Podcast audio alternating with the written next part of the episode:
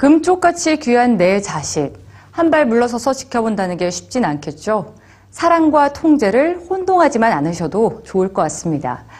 자, 지난 10월이었죠. 뜨거운 열기 속에 인천 아시안 게임이 막을 내렸습니다. 그런데 경기를 앞둔 카타르 여자 농구 대표팀이 히잡을 못 쓴다는 이유로 경기를 포기하고 돌아간 일이 있었습니다. 이렇듯 부르카나 히잡 같은 이슬람 여성의 전통 의상에 대한 논란은 국제사회에서도 식을 줄을 모르는데요. 오늘 뉴스지에서 그 내용 살펴보시겠습니다. 지난달 16일 이란 남부에 위치한 이스파한에서 오토바이를 탄 괴한이 한 여성의 얼굴에 산성용액을 뿌린 사건이 발생했습니다. 이유는 그 여성이 히잡을 쓰지 않았다는 겁니다. 지난 9월 프랑스 파리에서는 오페라 라트라비아타를 감상 중이던 한 여성 관객이 공연장에서 강제로 퇴장을 당했습니다. 이번에는 부르카를 입고 있었다는 이유입니다.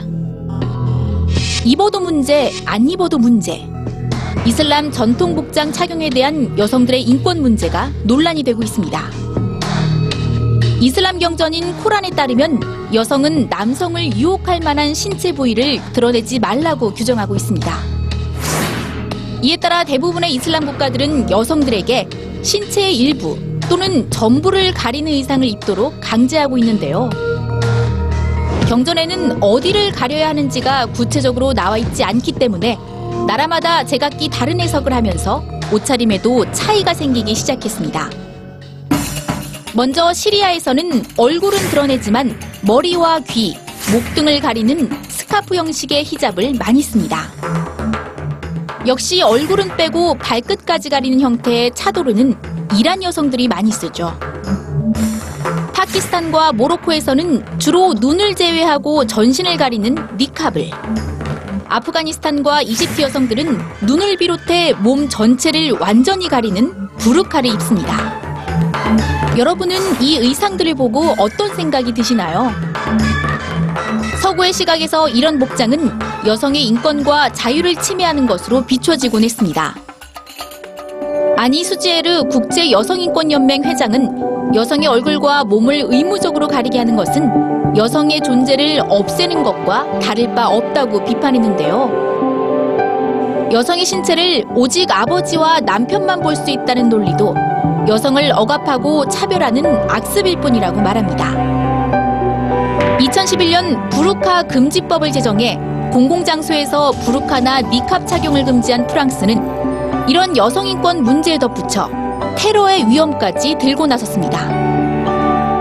실제로 이슬람 극단주의 세력이 온몸을 다 가린 여성들을 자살 폭탄 요원으로 이용하는 경우가 종종 있기 때문이죠.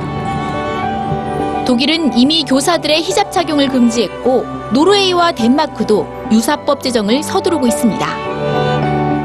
하지만 이슬람 문화권에서 이런 복장은 아이러니하게도 페미니즘의 상징으로 여겨지기도 합니다. 물론 최근에 이런 규제를 거부하는 여성들의 저항 운동이 있기도 했지만 일부에서는 오히려 히잡이 여성의 이동을 자유롭게 해줬을 뿐만 아니라 정치적 활동을 가능하게 한 도구라고 주장하고 있습니다.